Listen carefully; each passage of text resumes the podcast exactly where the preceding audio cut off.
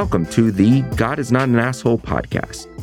If you are one of the many people done with religious dogmatism, hang on. You might sense transcendence, but your church or other faith community never seem to get off the ground. You realize that honoring your conscience means more than fitting in and keeping hard to explain rules? Hang on. You could probably think of the goodness in your tradition, and you tried your best to save that baby, but there's so much bathwater. Join your hosts, David Norman Moore Jr. in California and Carrie Connolly in New Jersey, who are collaborating to bring on guests who have found life on the other side of fundamentalism. Guests with stories of how they have liberated themselves from beliefs that divide us from each other. None of our guests' narratives are identical, but we hope you'll find something in common with each of them. We invite you to experience our common bond as we all inspire even more of us to embrace the true self.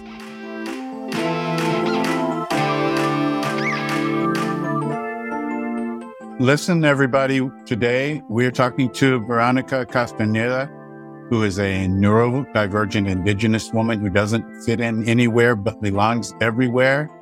Veronica, you and I had a had a conversation uh, several days ago. You recommended uh, last week. You re- recommended uh, La India Maria.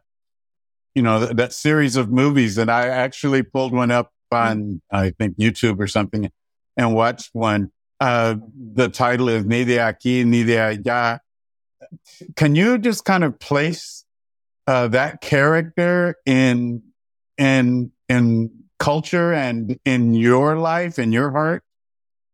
So La India Maria for me, she's she's uh, my alias, I guess you could call it. Um, my family from my Mexican side, uh, including some people that I know, they always tell me that, and they do it they here's the thing about Mexican humor. It's very it's very dark. And so we need to find humor even in our pain. And so this is what India Maria came about from Mexico. It, that everybody was making fun of, you know, the indigenous people of Mexico and the colonization. But uh, Maria Elena, who was an actress and the and the the producer of the of the story, made it in a comical way, where she says, "See, yeah. even with all your intelligence, you're stupid." And look at me. Wow. I'm the indigenous, the least of these. And yet I'm outsmarting you. In all the movies, she does it. And so to me, she's a character that that I find almost gave me that that affirmation of like, it's okay if you're awkward. Mm-hmm. It's okay if not everybody gets you. Your tribe will find you. So that belonging comes well, eventually. It's also very entertaining. yes. Yes. Oh, and I might, I have to add that, that with everything that, that, you know, that a clinician goes through, uh, humor is my go-to. You know, it releases all those good, you know, uh, narrow stuff that we need in our brains. So humor, definitely humor. I love her first uh, flight. You know, she's leaving Mexico to come to the U.S. and she's on a plane and she's scared out of her wits. and she's grabbing the guy sitting next to her whose girlfriend is on the other side of him and she's she's kind of suspicious why is she you know and then the next scene you see that she's sitting next to the girlfriend that's where my neurodivergent humor is because sometimes I don't know the social rules or social cues. And I'm like, oh, okay. Well, I hope they understand that it's not coming from whatever it is that they're thinking. Right. Right. Yeah. So t- uh, tell us, tell us how you became a teacher while you were a student at Fuller Seminary. A teacher in what in what sense? Just a teacher of, of reality of of your life. Um, I I guess I don't consider and and I and I mean this very sincerely. I don't consider myself a teacher. I consider myself and like I said earlier, with with that whole bilingual experience, I'm interp- I'm an interpreter of life.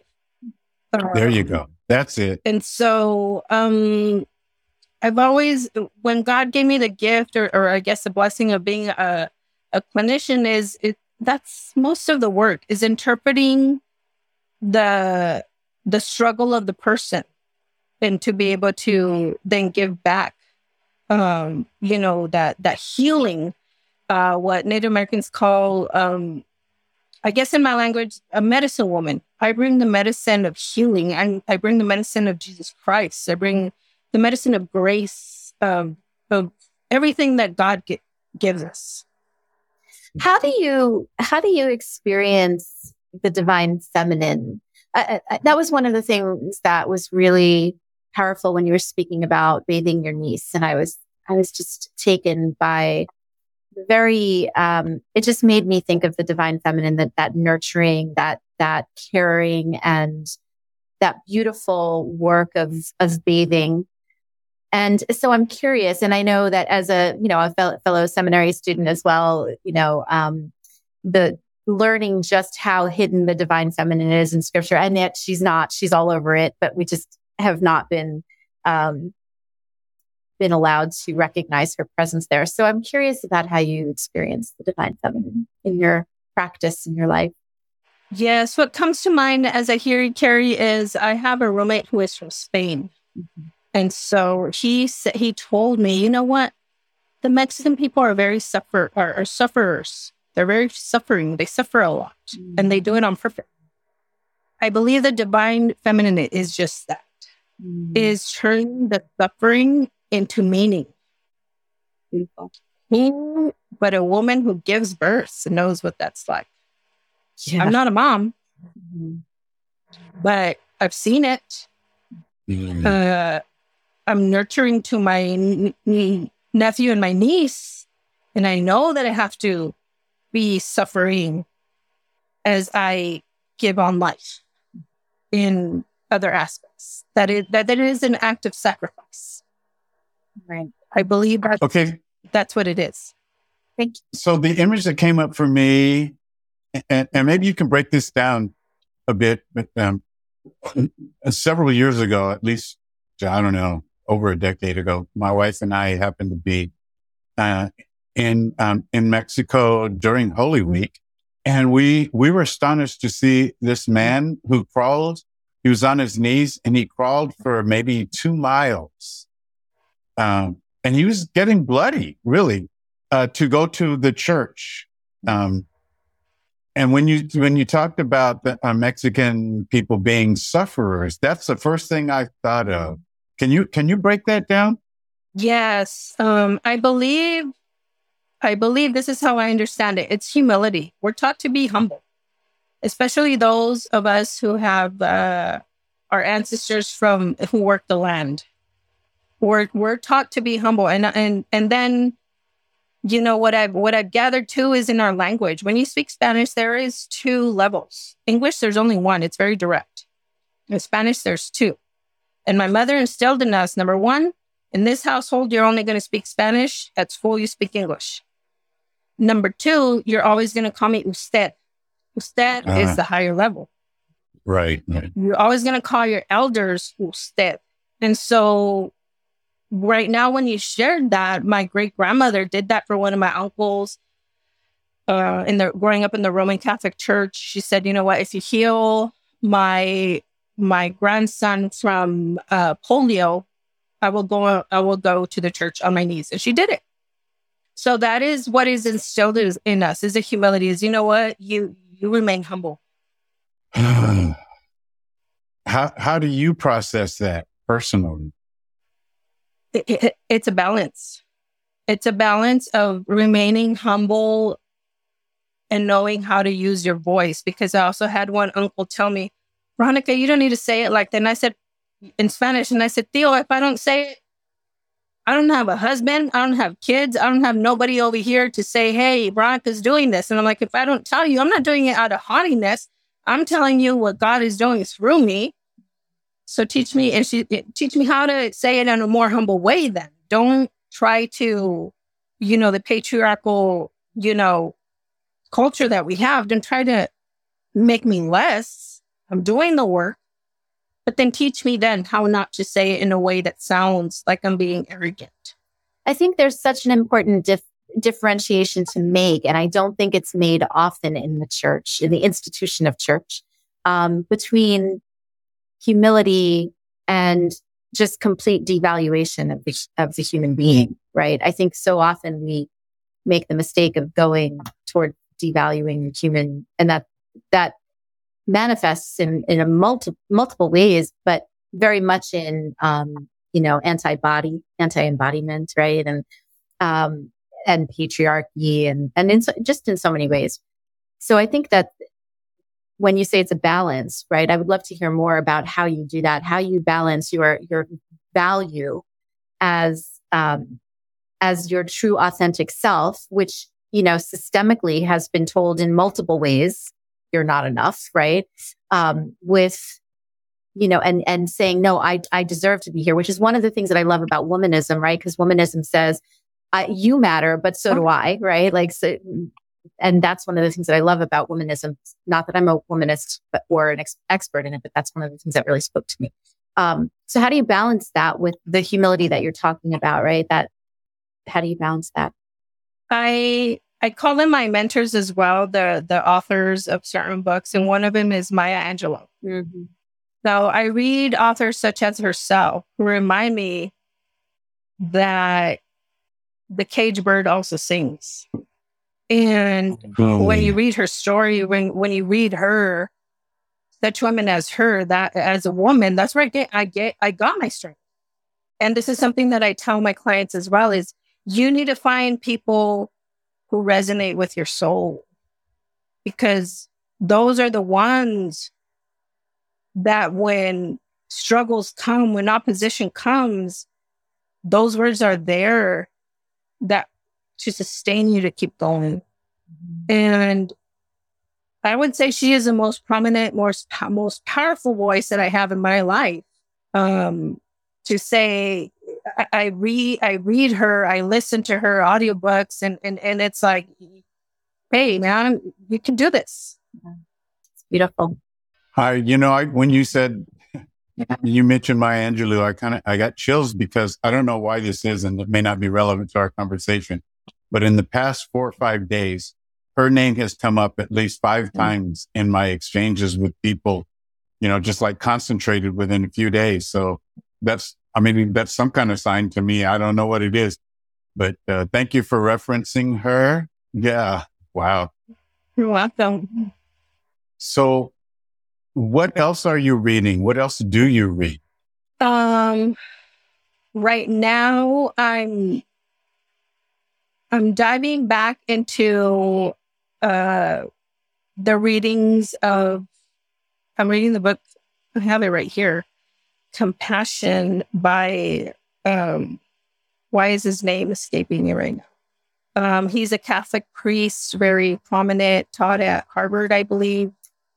Um, um, is he big on social media? No, he passed away a while ago. Oh, okay. Um, but I'm reading one of his books, and that and and in his book he referenced compassion and competition, and I believe that's something that this church is struggling with right now, and that's why I believe that that the world deems us irrelevant sometimes as as a body of Christ. So I'm I'm reading his books because he he went through a lot of suffering as well. He even though he had a high status in in academics and academia, he also went uh, to Europe to serve the mentally ill. And um, again, it's, it's, I think right now I, I just need more of that grounding. I seek it for myself because I believe with everything going on in the world and social media that strokes our ego, sometimes we need that grounding to understand what our real purpose is here. We're messengers of Christ, we're messengers of his grace. And, you know, the world right now is just so heightened with, and I include myself, we don't even know it that we're just cruising along and saying like, well, it's my right, you know, and I, yes or no. I mean, right now, the most rare thing is kindness. The most rare thing is patience. And if we read the Beatitudes, man, are we falling short from the glory of God?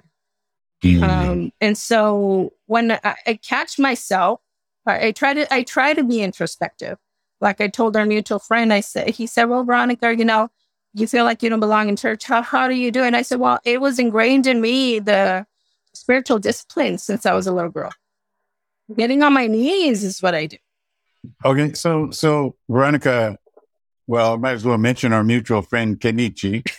um, so he wonders how you how you function without church. And let me I'm going to tell you that you're you're you're not uh, unusual when it comes to that, but you are functioning.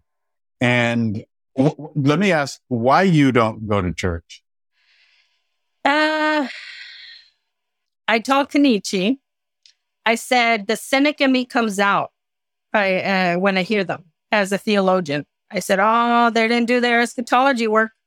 Oh, they didn't do their translation right. Oh, they're leaving out this, this portion of people. And so I'd rather hear it. Um, also as a introvert, it takes a lot for me to be in a, in a very big group of people. So I do take my godson. I do take him to church. But for me to say I'm going to belong to this church, let me tell you the truth. I served at a church where, where I thought, okay, well, let me be behind the scenes. I'll, I'll be in the clean team. And to me, it was heartbreaking when they didn't even notice that I, that I didn't even go. And so then I thought, okay, uh, I befriended, uh, I saw my life kind of like, okay, well, Jesus didn't spend a lot of time in the synagogue. His work was out there. So I started to befriend people who wouldn't normally go to church. I have friends who call themselves witches. I have friends who call themselves agnostics. Do they know I'm, I'm a Christian? Absolutely. Or that I'm a follower of Christ. Um, and so that to me was like, okay, you know, this is where, where I need to be right now is out here. Where's this pointing us? Where, uh, you know, there are so many people who, like you, just can't find a place in an institutional church. What is this saying to us as a society? Um, this past Sunday, when I took my godson to church, there's a pastor who's retiring in that church, and there's a new pastor. And the new pastor, he's new. So, like most of us, he, you know, he he's starting. And so I told him, "Oh, Sebastian, if I wanted him taking you, I would have walked out." And he said, "No, no, you need, you need, you need to stay for the whole message." And I said, "Okay, puppy." and then I said, "All right, I, you know, you're right. We, the word says that there's always God word never returns void. You're right." And then he said, um, "But I agree." He's like, I, I would zone out." It's pointing us at a church. Uh, uh, this is where I'm getting to, uh, Dr. Moore. Is I told him, here's what, what really upsets me about church nowadays. I said, let me ask you something. Is the church for the believer or the, or the unbeliever? And he said, I would think both. I said, you're right. How did that pastor preach for the believer or the unbeliever? If you were to bring your friends, do you think they would have understood the message? Would they have zoned Yeah. out? Are we using a language that is inclusive? Are we using stories that are inclusive?